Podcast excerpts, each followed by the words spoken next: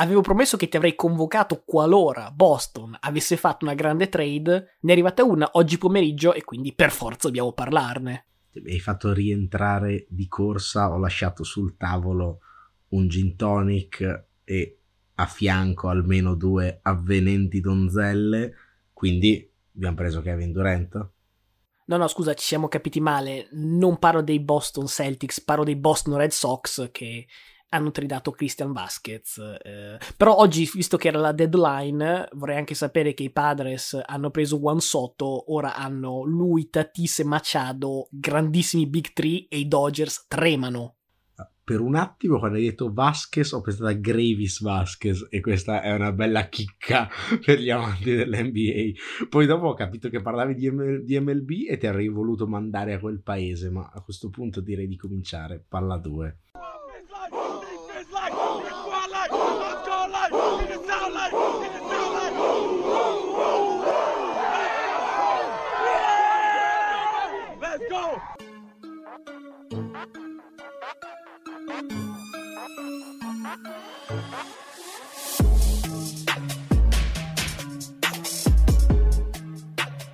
Vabbè, quindi mio malgrado, eccomi costretto dopo una sola settimana a tornare a registrare. Io sono sempre Luca Bolognesi. E io sono Matteo Venieri. Stavolta entrambi sprovvisti di donnine e pure di gin tonic. Però eh, almeno una borraccia qua vicino che fa sempre un caldo assassino. Siamo arrivati alla puntata numero 120 di Palla 2. Cioè, numero tondo e Boston non me ne ha neanche fatto il regalo di prendere KD. Cioè, insomma. Comunque c'è sempre, c'è sempre Westbrook libero, eh, se vi interessa. Cambio squadra. Non vuoi la jersey? Tifo per un'altra squadra se prendiamo Westbrook. Queste minacce veramente eh, importanti. Cioè, io non è che brucio la maglietta di chi se ne va, brucio la maglietta di chi viene, se viene quello sbagliato. Cioè, la compri e poi la bruci, come funziona questa cosa?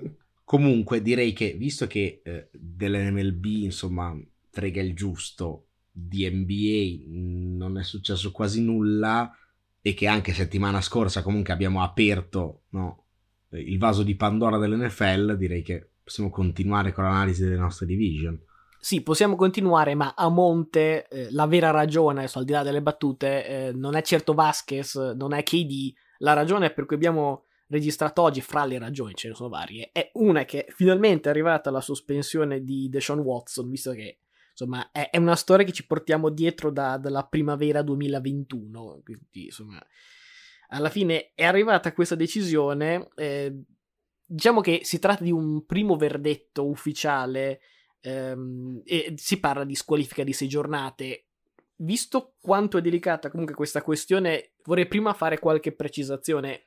Intanto che siate contenti o molto scontenti della decisione, non prendetevela troppo e o per ora con l'NFL perché in realtà la decisione non è stata presa da Godel ma da Sue Robinson che è un ex giudice che eh, l'NFL e l'associazione giocatori hanno messo lì come figura imparziale che potesse decidere e eh, diciamo che la sua decisione è, è, più di un suggerimento ma non è neanche legge perché comunque Godel ha tre giorni uno è passato quindi a fino a giovedì insomma per per confermare o ribaltare il risultato, come direbbe Alessandro Borghese. Se guardate quattro ristoranti capite, altrimenti whoosh, non l'avete proprio capita. Eh, su internet c'è il PDF, è 15 pagine, quindi non è una lettura troppo impegnativa, dove si spiega la sentenza.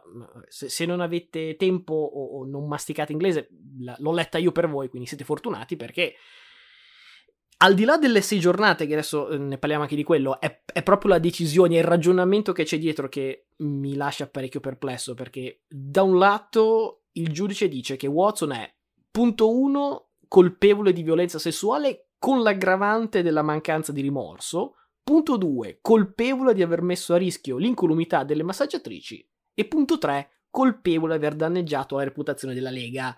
Quindi, colpevole su tutti i fronti, erano tre capi d'accusa, per tutti e tre è colpevole, poi quando si arriva appunto alla parte della sentenza, il noccio della questione, insomma diventa un po' un, questo testo un minestrone di, di, relativismo, molta incoerenza, qualche classica supercazzola giuridica e, e tutta questa montagna di accuse partorisce quello che secondo me è un po' un topolino di queste sei giornate perché a suo tempo, eh, qualcuno si ricorderà, Big Ben prese sei giornate, più di recente eh, Zeke Elliott prese anche lui sei giornate.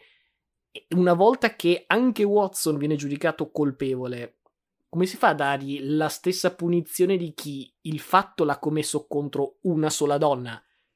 E una è già tanto, ma 26 cosa sono? So che tu ti aspettavi tutto l'anno, non so come l'hai presa, credo non bene. Ma io penso che tutto l'anno sarebbe stato poco, ma non so quante querele vuoi prendere oggi con questa puntata. Mm, chiedo... 120. Io ti sparo una serie di numeri. La prima che fa abbastanza ridere, ma forse fa piangere, è insomma che questa squalifica di sei partite costerà a Deshaun Watson un totale di 345 mila dollari in salari, perché ovviamente eh, la sospensione è senza pagamento, come sempre in NFL. Ecco, il suo contratto nei 5 anni è da 230 milioni, praticamente come quando io prendo la multa da 40 euro per divieto di sosta, pagabile entro 5 giorni 28 euro e dico, beh minchia, piuttosto che pagare il parcheggio, neanche male, firmo qua, eh, insomma, eh, penso che la misura più o meno sia quella, forse pure meno, eh.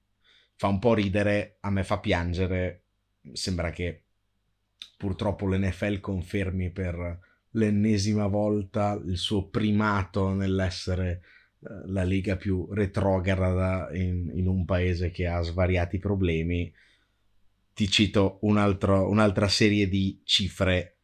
Appunto, per Deshaun Watson, 6 gare di sospensione. Hopkins ha preso la stessa pena per aver sbagliato insomma le, le quantità di steroidi che poteva, che poteva, utilizzare perché ricordiamo che una certa quantità è legale nell'NFL Calvin Ridley ha preso un anno ovvero 17 partite di squalifica per aver giocato su DraftKings quindi insomma neanche il gambling più totale praticamente ha fatto la schedina con gli amici un nome a caso Josh Gordon ha accumulato 25 o più giornate di sospensione per marijuana, che praticamente non dico che è comparabile a una sigaretta, ma forse fa anche meno peggio per alcune cose. Sicuramente non ti aiuta nella prestazione sportiva, quindi non si vede perché uno non possa farlo, anche perché in alcuni stati degli Stati Uniti è pure legale. Ecco, una cosa che è reato penale che questo fini- rischia comunque di non giocare mai più a football, ma di finire al gabbio se fosse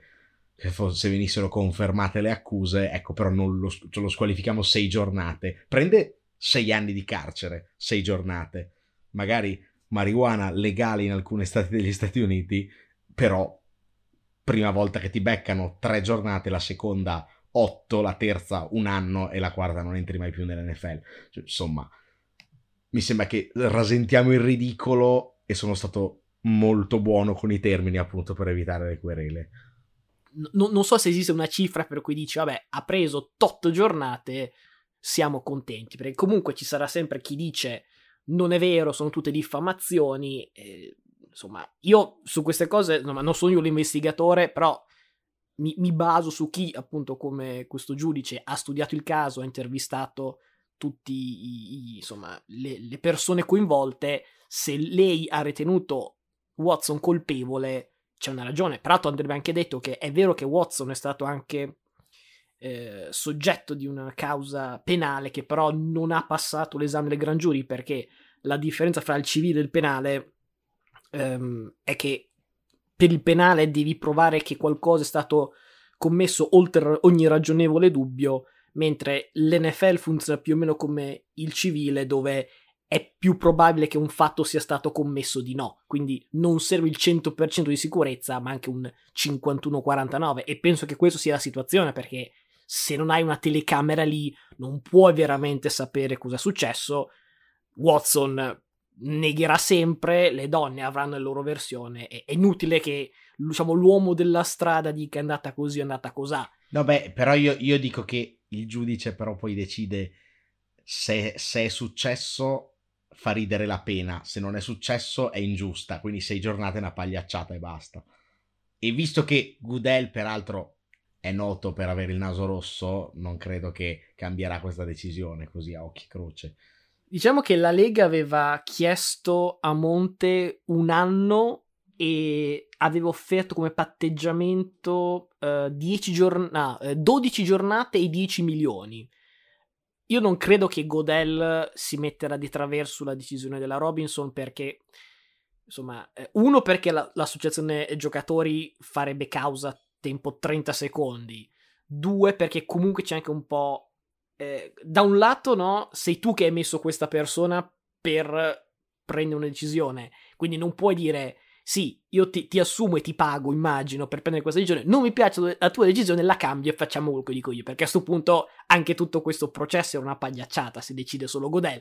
Su, giusto per chiudere, la cosa di Ridley, capisco che sia ridicola, però è, è abbastanza diverso, perché non è che Ridley è stato squalificato, peraltro a, a tempo indefinito, cioè sicuramente eh, manca quest'anno e poi vediamo quello dopo, non è che detto che ritorni però è, è il fatto che ha messo, diciamo, il dubbio che si possano fare delle combine di partite. Non so se, anzi, sicuramente ti ricordi eh, l'arbitro Donaghy in NBA qualche anno fa e il, il, casino che è successo. Quindi considera che, insomma, l'NFL ha sempre avuto i dubbi, no? Con le scommesse. Da qualche anno ha aperto, insomma, porte finestre a agenzie di scommesse, casino ovviamente, e quant'altro. Solo l'anno scorso hanno fatturato 2 miliardi con agenzie di scommesse, casino, DraftKings e cose varie.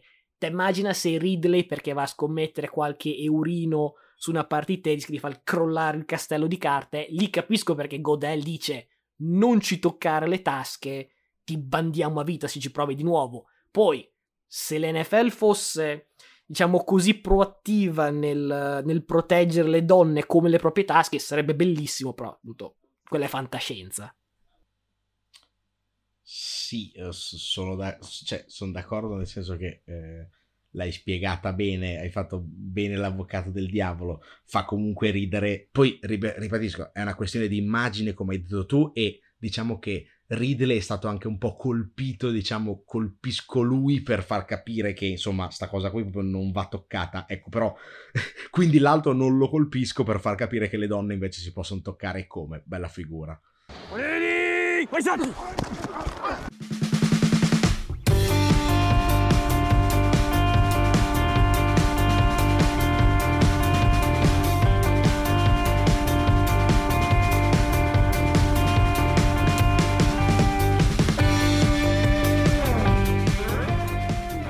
eravamo debitori dell'analisi della stagione di Cleveland che abbiamo detto asterisco e la riprendiamo quando ci sarà questa decisione su Watson al netto dei ribaltoni di Godel che né tu né io ci immaginiamo quindi facciamo questa preview dei Browns appunto immaginando che Watson sarà sospeso per il, per il, primo mese e mezzo di stagione e guarda caso i Browns hanno il calendario più facile della Lega, letteralmente per percentuale di vittoria rispetto all'anno scorso, nelle prime sei partite, a parte che ne giocano 4 su 6 in casa, gli avversari sono Carolina, Jets, Pittsburgh, Atlanta, Chargers e New England. Non dico 6 a 0, perché no. Però a monte solo i Chargers di questa lista di squadre mi sembrano al di fuori della loro portata. E non è neanche detto perché i Chargers sono una squadra matta, e ne parliamo anche dopo. Fosse anche solo iniziare 3 a 3, poi ritrovi Watson, peraltro lo ritrovi nella trasferta di Baltimore, che mi sembra una partita di discreta importanza. Se pensi che appunto il rischio era perderlo per 12 partite, un anno, chissà quanto, alla fine 6 partite che ti devi insomma, devi tenere diciamo la testa a galla con Jacoby Brissett che comunque insomma il suo lavoro lo può fare. Devo dire che è un lusso che Cleveland non merita, però insomma, questo è, è quello che si ritrova. Per il resto, la squadra è, è ultra competitiva in tutti i reparti, insomma.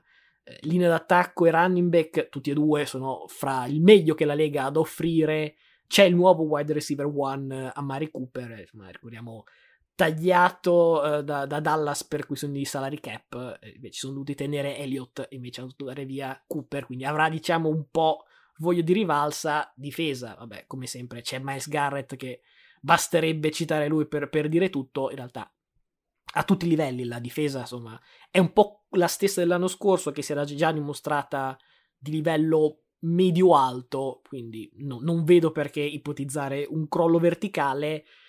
Insomma, eh, ad oggi non mi è semplicissimo dire Cleveland playoff sì, playoff no, perché appunto bisogna vedere se effettivamente le, le giornate di squalifica saranno 6, come giocherà Brissett, se giocherà Brissett, perché cioè, spero di sì, perché gli altri nomi sono Dobbs e l'altro quarterback che hanno firmato, non ricordavo il nome, era Josh Rosen. Se si arriva a Josh Rosen, veramente, cioè, strappatevi i capelli, fan dei Browns. Sei settimane, se non arrivi con record negativo a week 7, secondo me questi, questi Browns hanno la chance di arrivare alle wild card dove poi è la squadra che nessuno vorrebbe vedere. Eh, sinceramente, al netto di queste sei giornate, anch'io sono tendente a vederli ai playoff, anche perché ho parlato male di Baltimore settimana scorsa. Abbiamo tutti e due parlato male di Pittsburgh, quindi la division forse potrebbe essere un pelo più abbordabile di quello che ci si aspettava, almeno con Deshaun Watson. Poi c'è da capire, però, Deshaun Watson cos'è, nel senso che è fortissimo, non c'è dubbio, però è anche fermo da due anni. Magari potrebbe avere un po' di ruggine, entra in una nuova squadra, quindi non è, non è tutto rose e fiori. Penso che comunque un giro ai playoff ci stia. Ero molto preoccupato quando si era fatta la trade, no? Avevo detto, insomma, mi sembra un po' un tuffo nel buio, nel senso che Cleveland temo sia una squadra comunque che ha un ciclo di vita abbastanza corto perché eh, questo ciclo con questa ottima difesa, eh, i due running back forti, eccetera, Amari Cooper stesso che è stato aggiunto non è un giocatore che ha tante stagioni di qualità davanti, è comunque una squadra che ha un orizzonte temporale di quest'anno e forse quello dopo poi ovvio che si può rifondare da Watson, eh? cioè, mm, non c'è problema, però se si parla di vincere la division e giocarsela per i playoff, comunque si parla di queste due stagioni, avevo pensato che questa fosse già totalmente buttata nel cestino, ecco, un ingresso in wild card ci può stare, tendo comunque a far fatica a pensare che poi possono fare magari un'eliminazione eccellente, ma vincere senza fattore campo ai playoff Cleveland la vedo un po' dura eh, sarà la squadra che nessuno vuole incontrare perché comunque i problemi che ho appena detto della ruggine eccetera poi magari a fine stagione Deshaun Watson non ce li ha di più non ce li ha più e lì dopo ha già dimostrato che ai playoff può vincere delle partite anche praticamente da solo.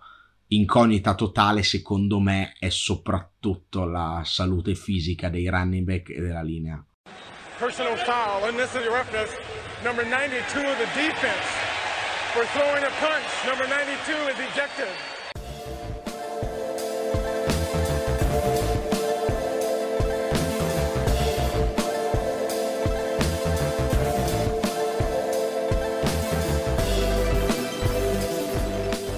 Ripartiamo allora con le analisi della division, restiamo in AFC ma ricominciamo con la South e nello specifico con Tennessee che ricordiamo dove l'abbiamo lasciati, cioè in quel divisional con Cincinnati con Tunnel che spara un intercetto al primo lancio del primo quarto, al primo lancio del terzo quarto e all'ultimo lancio del quarto quarto. Combo fantastica, eh, peraltro a corollario di un anno in cui Tunnel ha lanciato 12 touchdown in meno di quello prima e ha raddoppiato gli intercetti da 7 a 14. Per me mentalmente è tosta riprendersi. Fisicamente quello che invece ha patito di più l'anno scorso è stato Derrick Henry che è, insomma, eh, purtroppo ha patito il primo infortunio serio della carriera per uno a cui ogni singola domenica richiedi sempre gli straordinari. È un attimo che al primo infortunio poi sega un acciacco lì, un problema muscolare là. Se Henry non ti porta quelle 1700-1800 yard a stagione, sono problemi perché Tannehill non è uno che ti lancia per 5000. Detto del lato mentale e fisico, anche quello tecnico non è da poco perché c'è un AJ Brown in meno e un Woods in più che come wide receiver one mi, mi comincerebbe poco da sano, viene da un crociato il reparto già è veramente di quelli dove ne conosci due e poi al terzo dici chi? Eh, cioè Julio ha fatto abbastanza schifo l'anno scorso, però almeno era un corpo caldo da mettere lì.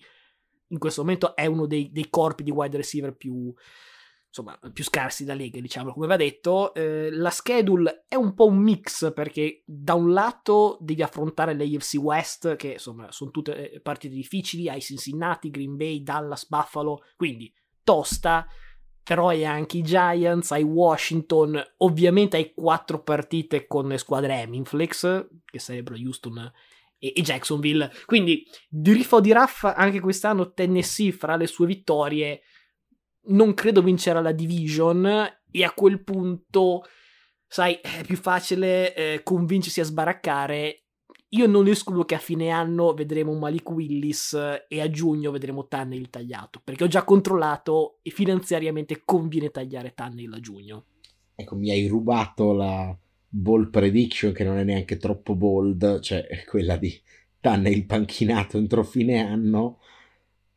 Insomma, eh, io li avevo dati come possibile squadra sorpresa negativa l'anno scorso, mi ricordo, quando ho detto, beh, sono in rampa di lancio per essere in declino, hanno dato un sacco di soldi a un QB che non li vale, Harry prima o poi si farà male, o comunque comincerà ad avere degli acciacchi perché purtroppo i running back hanno vita breve, questo l'avevo detto l'anno scorso, non è accaduto, nel senso che è accaduto solo sul finale di stagione, in qualche modo hanno sfangato lo stesso un accesso ai playoff, tra l'altro da testa di serie numero uno nell'AFC che era una Royal Rumble pazzesca.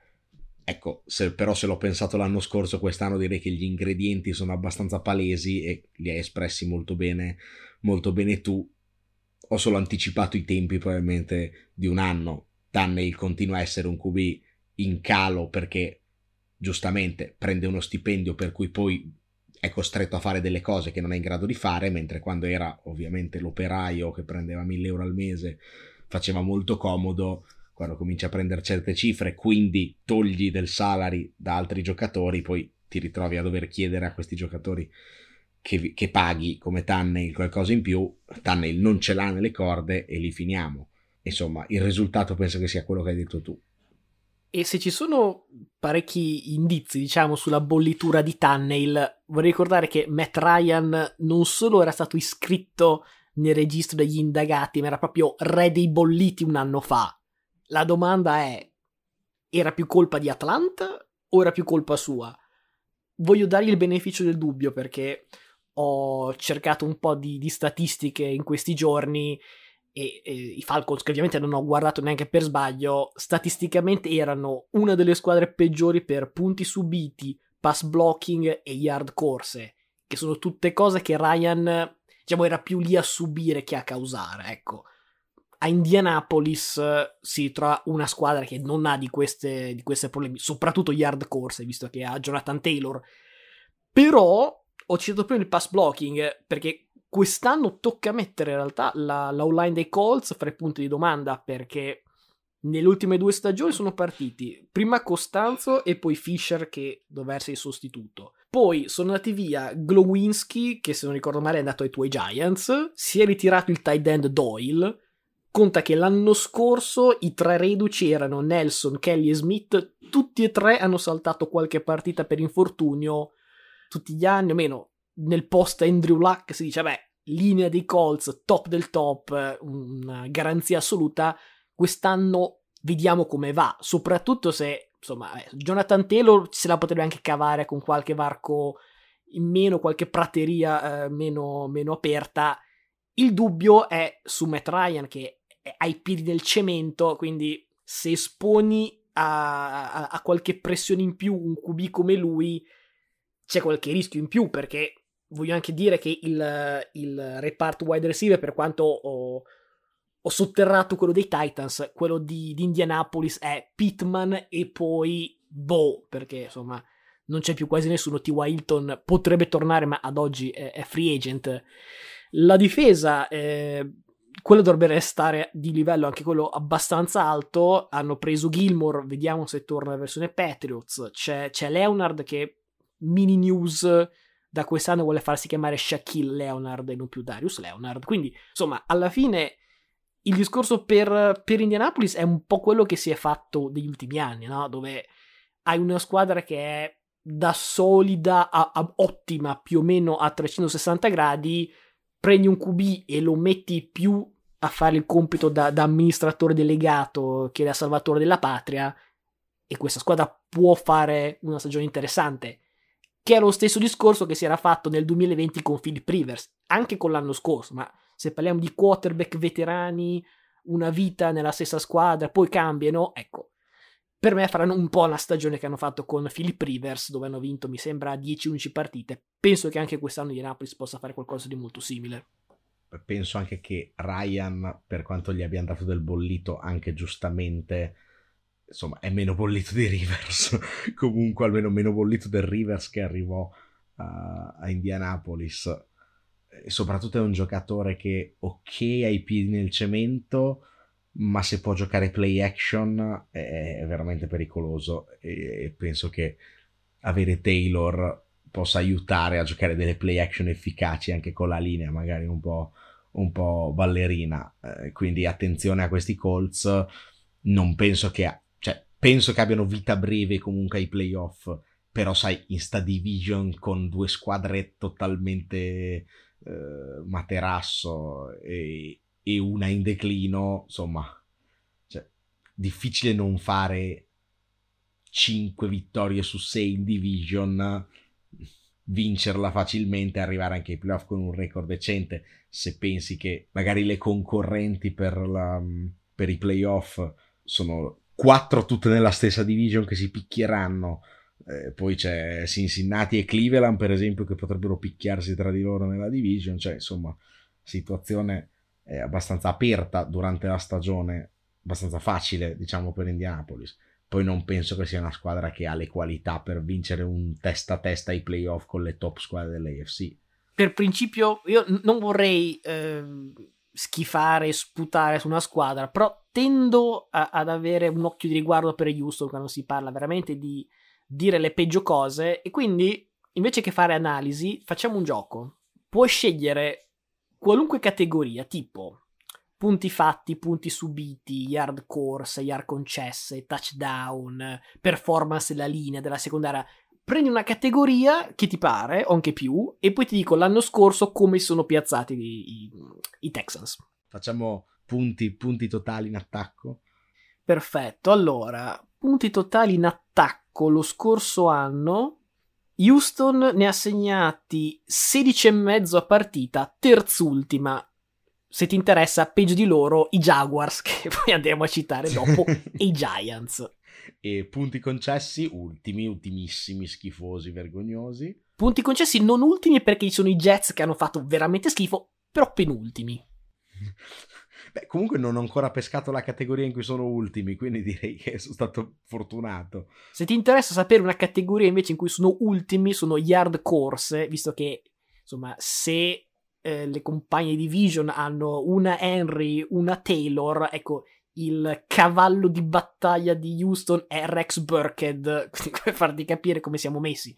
Per, per essere un filo più seri, i, i Texans sono la stessa squadra che l'anno scorso ha vinto quattro partite meno Justin Reed che era uno dei pochi buoni che è finito a Kansas City cioè faccio fatica a dare un'analisi con queste premesse hai preso parecchie pick adesso con Deshaun Watson si parla solo di vedere cosa si può fare col draft l'anno prossimo e da qui al resto dell'anno non penso che dirò molto di più su questa squadra Beh, già mi hanno stupito l'anno scorso vincendo ben quattro partite. Quest'anno spero per loro che si parli di tanking selvaggio. E qui finisco il commento comunque.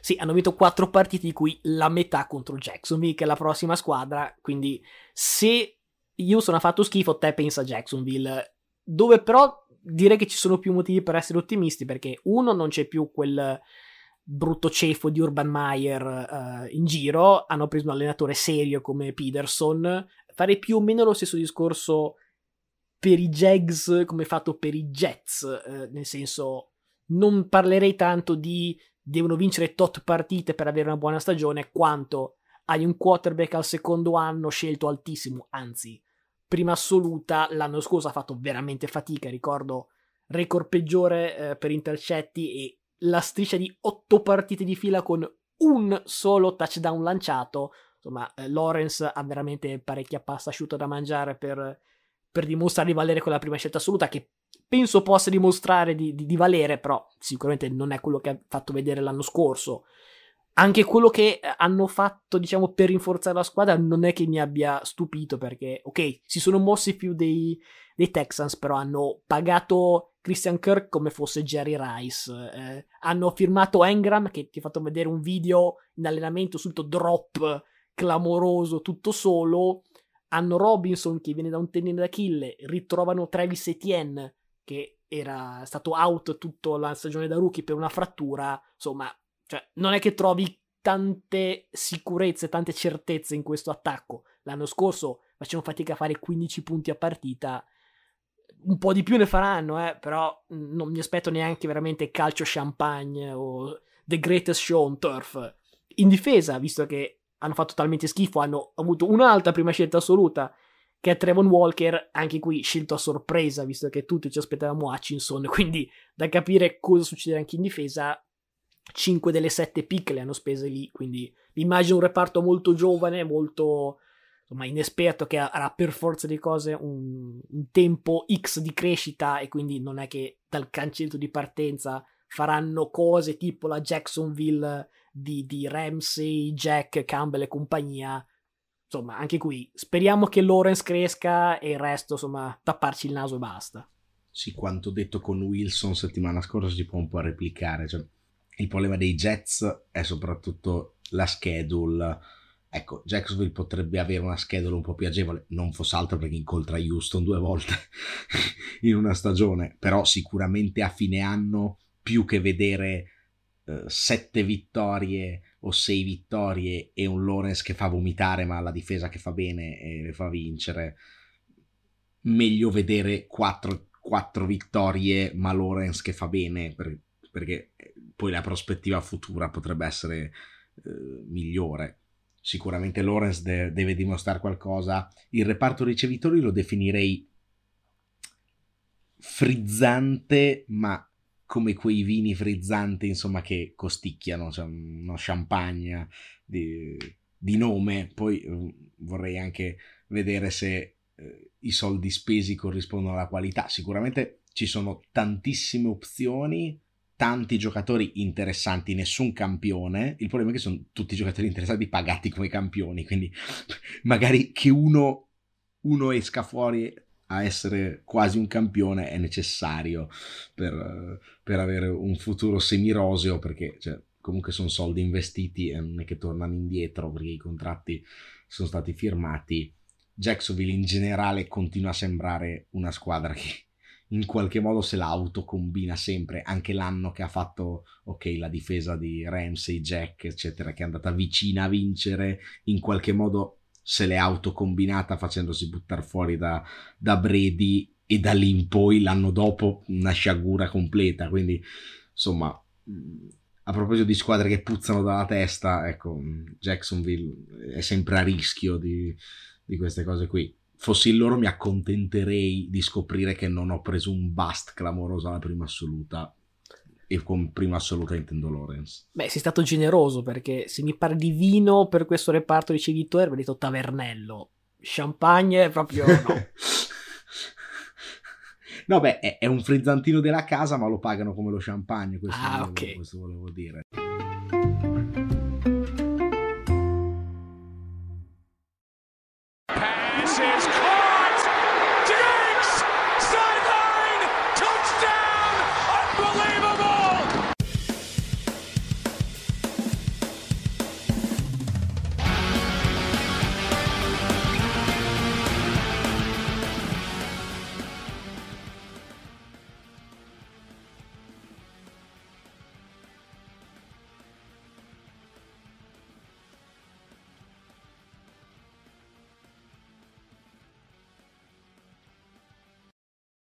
Il sondaggio lo piazziamo qui prima di continuare perché eh, settimana scorsa vi avevamo chiesto doppio sondaggio chi vincerà l'AFC East e l'AFC Nord, che erano le due division di cui avevamo parlato. Eh, stravittoria per uh, Bengals e Bills, veramente non una competizione. Eh, un voto per i Jets. Posso dire un voto per i Jets? C'è, c'è là fuori qualcuno di voi che crede crede in, in Zach Wilson, eh, insomma, chapeau. Forse magari in realtà è sfuggito il pollice, è nato nel, nell'opzione sbagliata, non saprei. Beh, oppure, oppure era il gin tonic ah. che comunque, capito, dopo un po' appanna la vista, magari uno clicca nel posto sbagliato, cioè, che è un'altra versione del sfuggito il pollice, però giustificato da problemi di vista, diciamo. Fra l'altro, eh, siccome su Spotify posso mettere solo sette opzioni, ho dovuto togliere una squadra, quindi su Spotify neanche c'era l'opzione jazz. Quindi, questo per il rispetto che ho io di questa squadra. Beh, allora mi dirai chi togli settimana prossima, perché eh, penso di avere la risposta, ma visto che il sondaggio comprenderà ovviamente le due division che abbiamo le due division che abbiamo analizzato eh, in questo, in questo podcast, scommetto che toglierai Houston, però comunque con Jacksonville è un coin flip. Eh. Eh, potrei mettere Houston più Jacksonville sommate le vittorie e magari arrivano in una wild card, che non credo, però si potrebbe fare. No, non credo proprio, però magari sommati i voti, forse un voto in due lo prendono per arrivare pari ai Jets magari se sommi, se sommi le vittorie di una, le vittorie dell'altra e i voti che prendono nel sondaggio, forse wild card. lì sì. eh, ma non so perché l'EFC sarà scomoda. I want everybody to look at me. I'm gonna pass it to coin after I say one thing. That's a W. Let's eat one. Let's eat one. That's a W.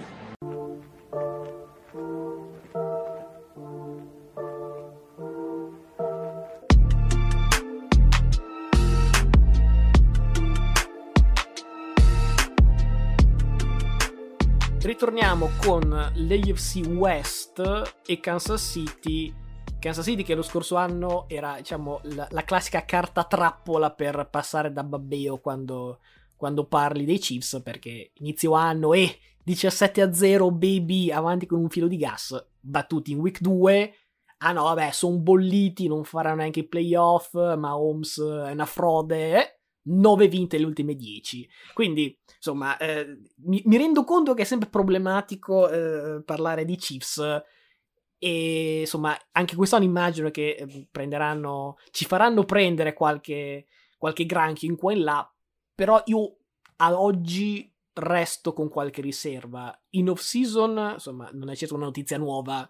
È partito il miglior skill player della squadra e a tappare il buco sono arrivati Valden Scantling, Smith Schuster e al draft Sky Moore che è un 3 per 1 neanche troppo casuale perché proprio a livello tattico MVS è preso per il profondo Juju per la slot e Moore sa fare tutta una serie di RPO, jet sweep cose che sommate solo Hill aveva nel suo arsenale quindi direi che almeno ne servono tre per, per sopperire uh, alla perdita vediamo appunto se basta L'anno scorso in generale l'attacco anche con il, me lo ricordo, un po' meno esplosivo, soprattutto più sprecone, palle perse a destra a sinistra, fumble, intercetti, insomma, questo succedeva all'interno di un attacco consolidato. Adesso hai molti volti nuovi in più, fare i skill player. Io mi aspetto che, insomma, ci sarà ancora qualche sbavatura, almeno inizio anno. La difesa poi, anche quella a inizio anno era veramente una tragedia, dava 30-40 punti a partita poi, seconda parte di stagione, hanno chiuso i rubinetti e non a caso, appunto, 9 vinte le ultime 10. È però andato via Tyron Matthew, che anche qui è un'altra perdita che è difficile sia a livello tattico che a livello di spogliatoio da, da sopperire. Eh, abbiamo detto, hanno preso Justin Reed, che è un buon giocatore, ma non è Matthew. Insomma, eh, è una difesa che aveva molti alti e bassi. Io non lo so se togliere una presenza così, così calma, così esperta come Matthew possa essere un upgrade, anche se obiettivamente, insomma, cominciava ad avere i suoi anni, un po' qualche acciacco in qua e là.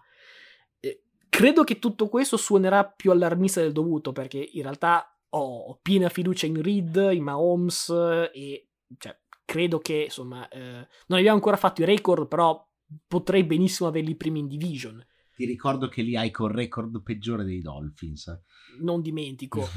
Dico solo che un anno fa, ricordo bene che tu e io abbiamo detto, vabbè, non stiamo neanche qua a parlare troppo di Kansas City, in automatico vincono la division, in automatico li troviamo al Super Bowl.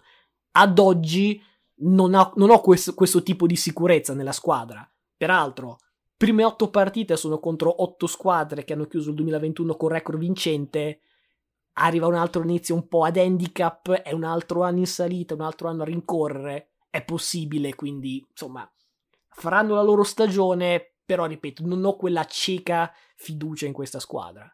Se pre-stagione ce li aspettavamo nettamente vincenti, più che altro anche perché c'era poco attorno, ci siamo resi conto che attorno ci sono tante ottime squadre che tra l'altro si sono anche fortemente rinforzate in off season. Loro sicuramente sono in calo, un calo endemico perché quando paghi così tanto il quarterback, giustamente non puoi permetterti di avere attorno un supporting cast così di grosso livello. È ovvio hai sempre Mahomes, quindi sei sempre competitivo. Penso che ai playoff ci andranno. Io penso che non vinceranno la division, ma potrebbero essere ancora più pericolosi ai playoff, arrivando da, insomma, da un po' da, da sfavoriti. Sono la classica squadra che secondo me ha bisogno di faticare un po' e arrivare ad accendersi ai playoff un po' come la Tampa Bay di, di un paio di anni fa. L'anno scorso hanno dovuto faticare troppo per rincorrere, forse sono arrivati ai playoff, poi faticare tanto nella partita con i Bills e sono arrivati ai playoff quel cinino corti. Quest'anno è vero che hanno forse più problemi, però ecco, se fanno click nel momento dei playoff sono sempre una squadra che non vorrei incontrare. Chiaramente eh, nei playoff si parlava prima di squadre che non vuoi incontrare, ecco, Cleveland non la vorrò incontrare dalle wild card, però manco Kansas City se permetti. Altro giro, altro anno in cui io tremo all'idea di dover fare una preview dei Raiders che ogni anno sono sempre poi le 3-4 squadre che sfuggono via come un'anguilla a ogni tentativo di definire le aspettative di questa squadra. Soprattutto dopo una stagione in cui, ricordo, a dicembre erano senza head coach, senza wide receiver one, Rags, con record perdente e comunque sono riusciti non si sa come ad arrivare ai playoff. Ricordiamo quella folle partita di Week 18 contro i Chargers.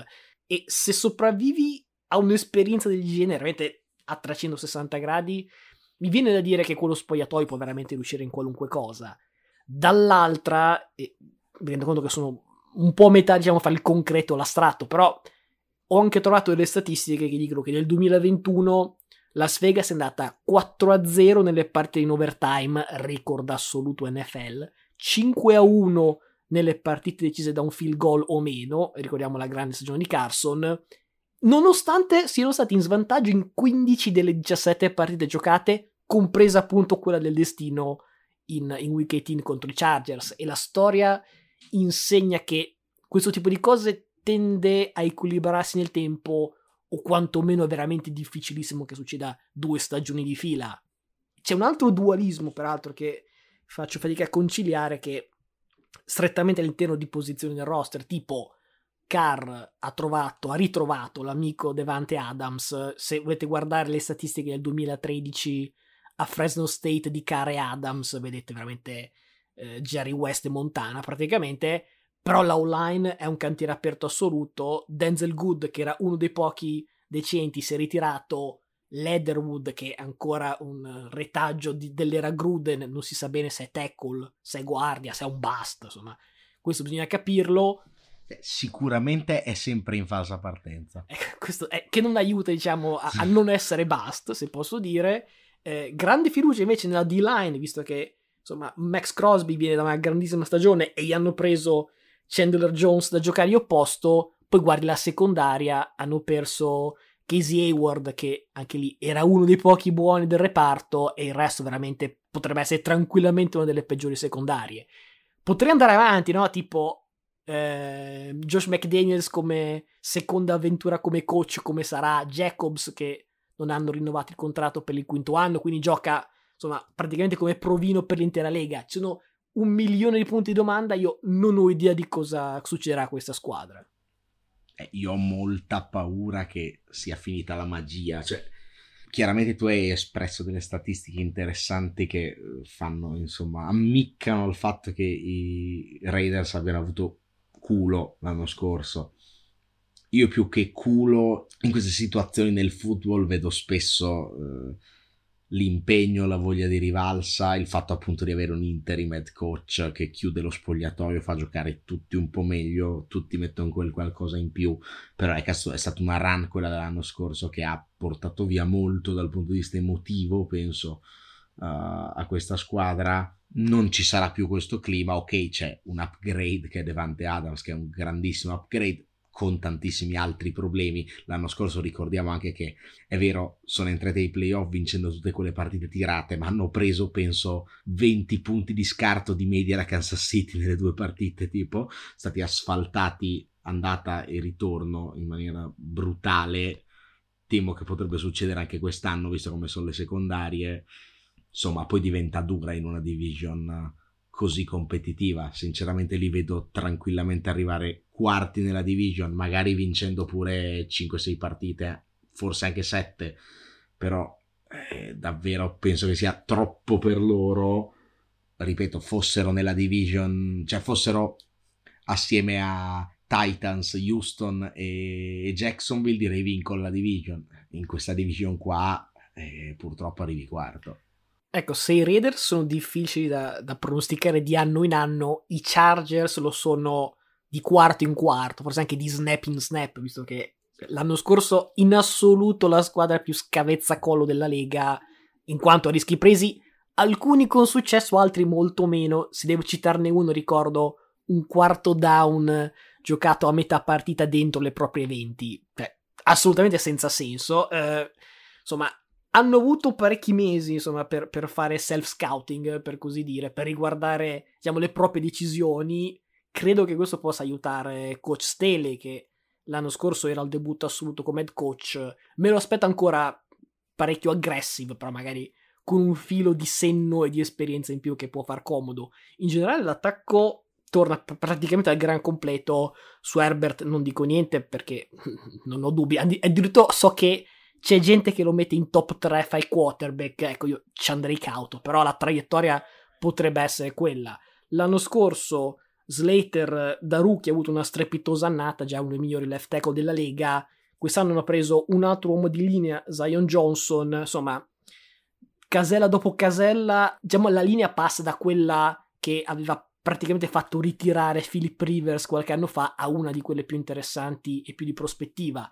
Eckler già strepitoso lo scorso anno, leggo anche ottime cose sul rookie running back Spiller, quindi magari buttate un occhio lì se vi interessa il fantasy. La difesa è il reparto che ha visto invece più cambiamenti perché eh, insomma molti, molti, nomi arrivati anche di, di, primissimo livello, uno a caso JC Jackson era tranquillamente uno dei migliori cornerback della Lega l'anno scorso, pure l'ex compagno Van Noy che secondo me un po' di benza ancora ce l'ha, Joseph Day è un altro di quei nomi dove magari non vedi titoloni, non vedi post uh, sui social, però può fare bene, però è utile anche nasconderci dietro un dito. Il nome col pedigree più importante è sicuramente Khalil Mack. Se in una division con Mahomes, Wilson, Carr e appunto Herbert, prima abbiamo detto che insomma i Raiders hanno Crosby e Chandler Jones, adesso insomma mettono i Chargers un altro socio eh, dall'altro lato di Bosa, insomma, sicuramente se vuoi essere una squadra seria in questa division devi andare a mettere le mani addosso al, al quarterback avversario. Vediamo quanta ne è ancora Mac per fare la differenza.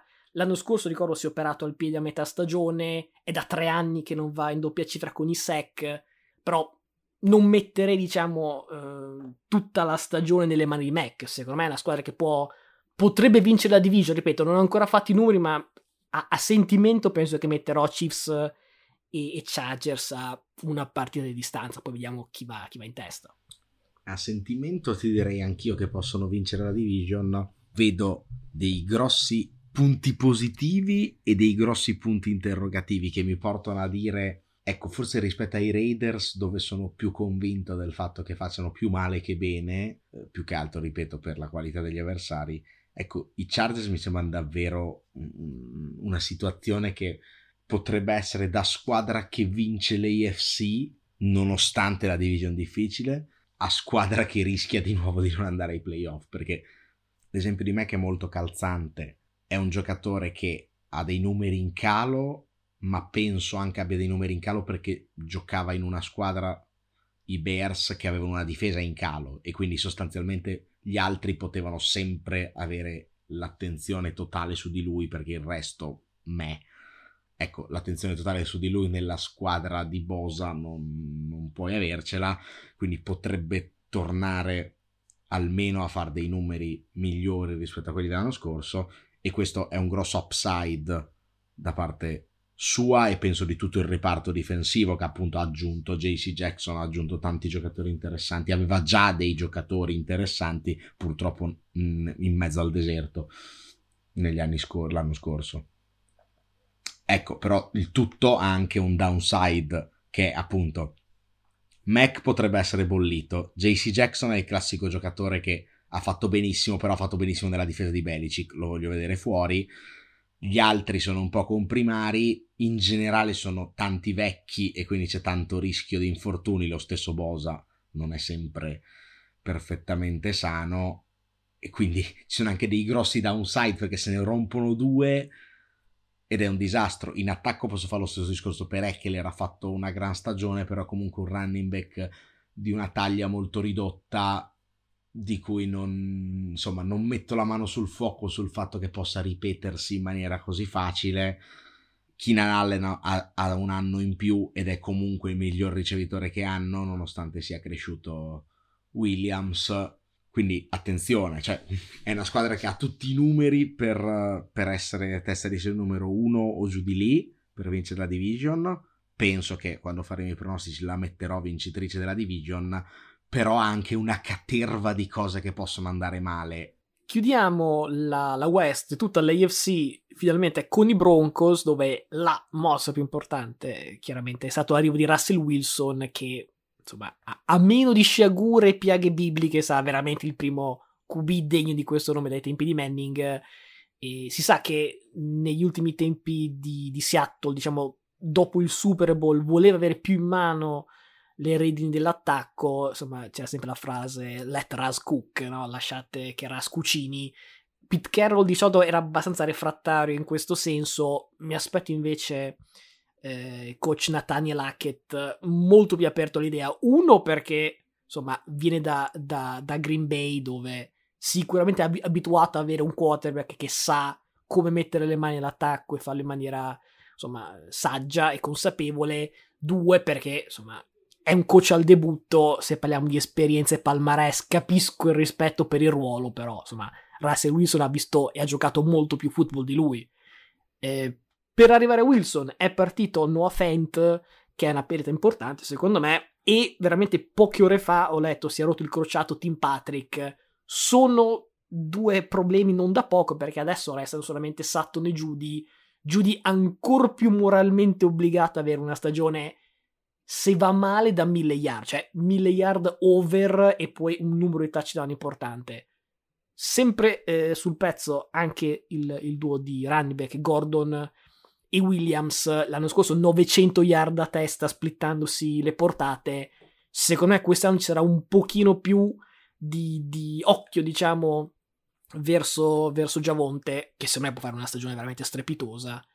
Eh, sulla, sulla, stessa linea, appunto, del discorso di pass rush fatta più volte in questa division, anche Denver ha fatto il suo upgrade. Si chiama Randy Gregory, che hanno, diciamo, strappato a Dallas dandogli un contratto senza vincoli legati a sospensione varie, che insomma è un po' un rischio visto il suo passato parecchio problematico. Eh, ma tanto viste le ultime sospensioni dell'NFL, probabilmente contano sulla clemenza.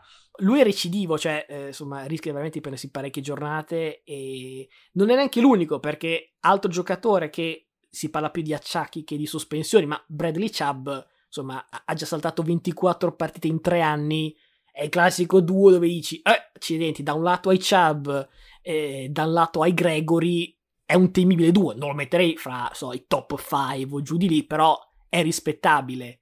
Non è detto che arrivati, io so, a, a week 10, a week 15 c'è uno, l'altro o nessuno dei due. E, e insomma, la, la, prima cosa per fare il passo di qualità è, è, giocare meglio le partite in division. L'anno scorso 1-5, se fai così sicuramente non hai speranza in questa division. Il calendario, peraltro, prima dicevo quello di Kansas City, è, è, è abbastanza diviso fra un inizio parecchio abbordabile e poi un finale veramente infuocato dove hai Baltimore, Kansas City, Arizona, Rams, Kansas City e Chargers.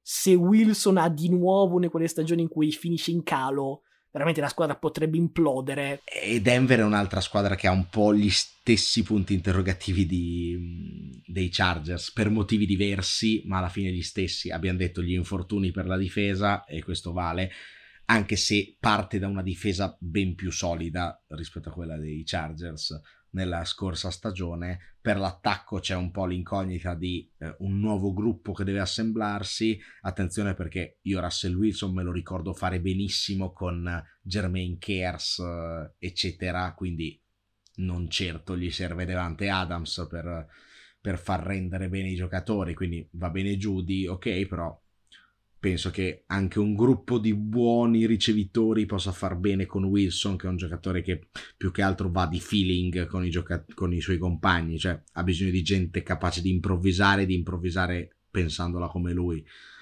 Con quei running back che secondo me, soprattutto Williams, spaccherà di brutto quest'anno, è comunque una squadra pericolosa ed è una squadra che ha l'upside per vincere la division su questo non la penso come te, dico che può vincere la division. È chiaro che ha anche tanti punti interrogativi, probabilmente quando andremo a fare i record la metterò terza in division con un ingresso ai playoff in wild card.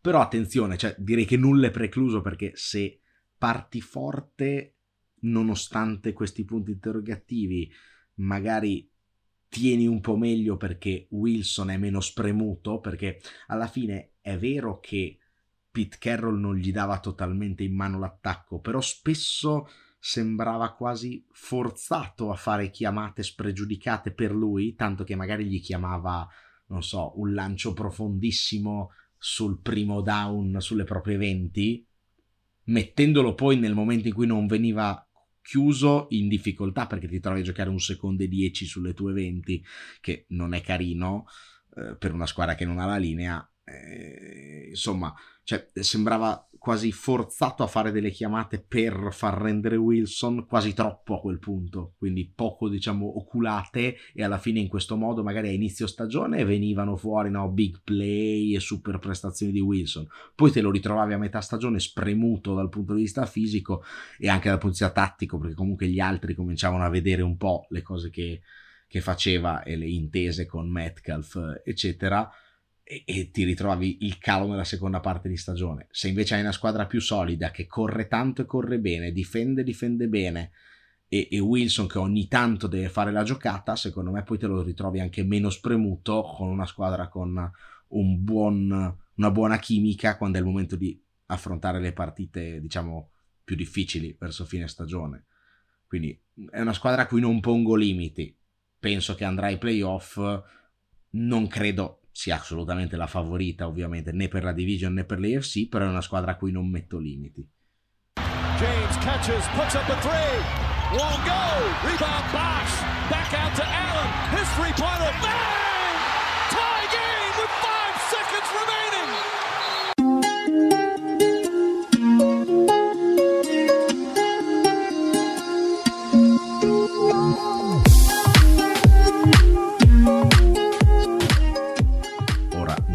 Fare un orario improponibile, però almeno ho smaltito il gin tonic.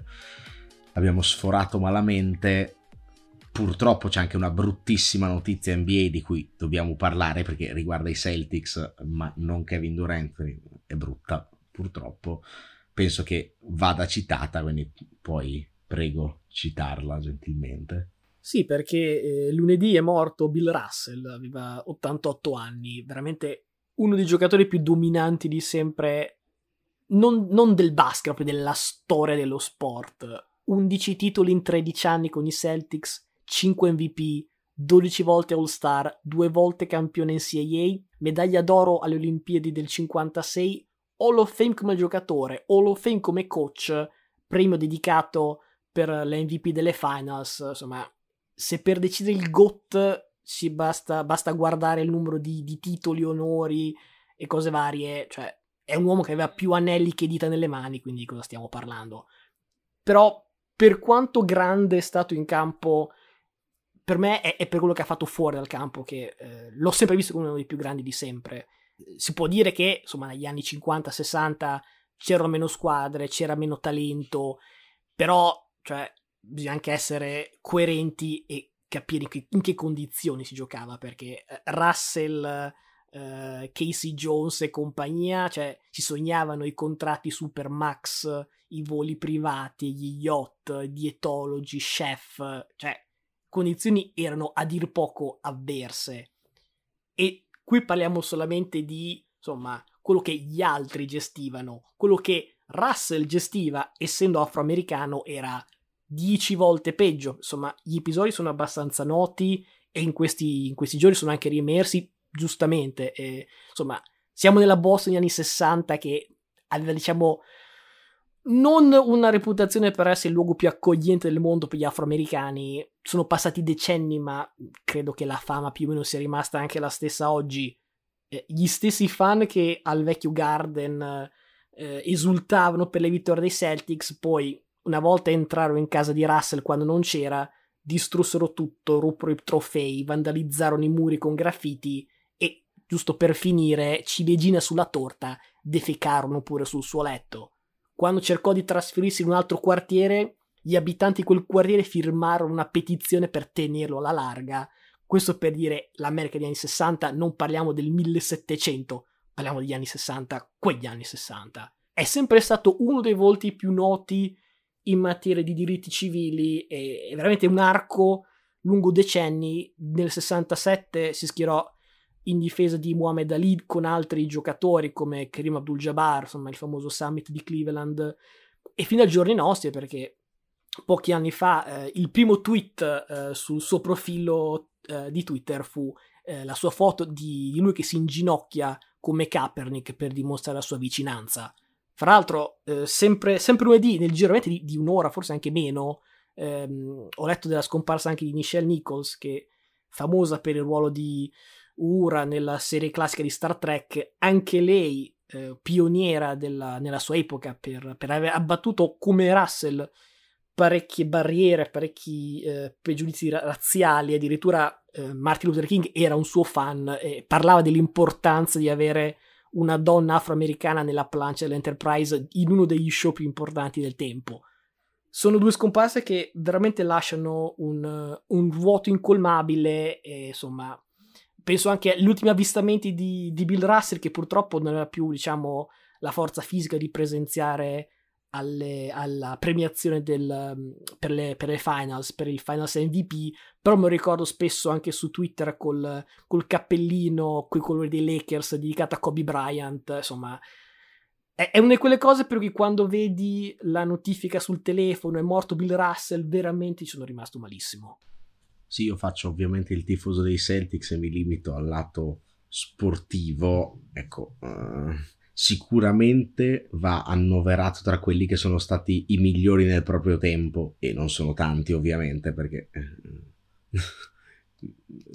gli stessi Magic Bird si fa fatica, no? È stato almeno un dualismo, invece qui è stato un dominio unico e assoluto, un giocatore che ha inventato dei movimenti, ha inventato il concetto di stoppata, c'è, c'è poco da dire, purtroppo non ci sono tanti video, non era una lega così mediatica come adesso, non era un mondo così mediatico come adesso, spesso viene dimenticato quando si dice no, eh, ah ma il più grande è stato Jordan o LeBron, ah ma no è stato Will Chamberlain perché faceva 100 punti, ecco, andrebbe messo quantomeno nella conversazione. Sappiamo bene che epoche diverse non sono comparabili, ecco, però quando, quando cominci a fare la discussione, la discussione che non ha senso, dovrebbe sempre starci anche lui, perché per 15 anni ha dominato il proprio sport, cioè è comparabile a un, un atleta che vince la medaglia d'oro in quattro Olimpiadi consecutive, cioè siamo a quella cosa lì all'interno di uno sport di squadra come,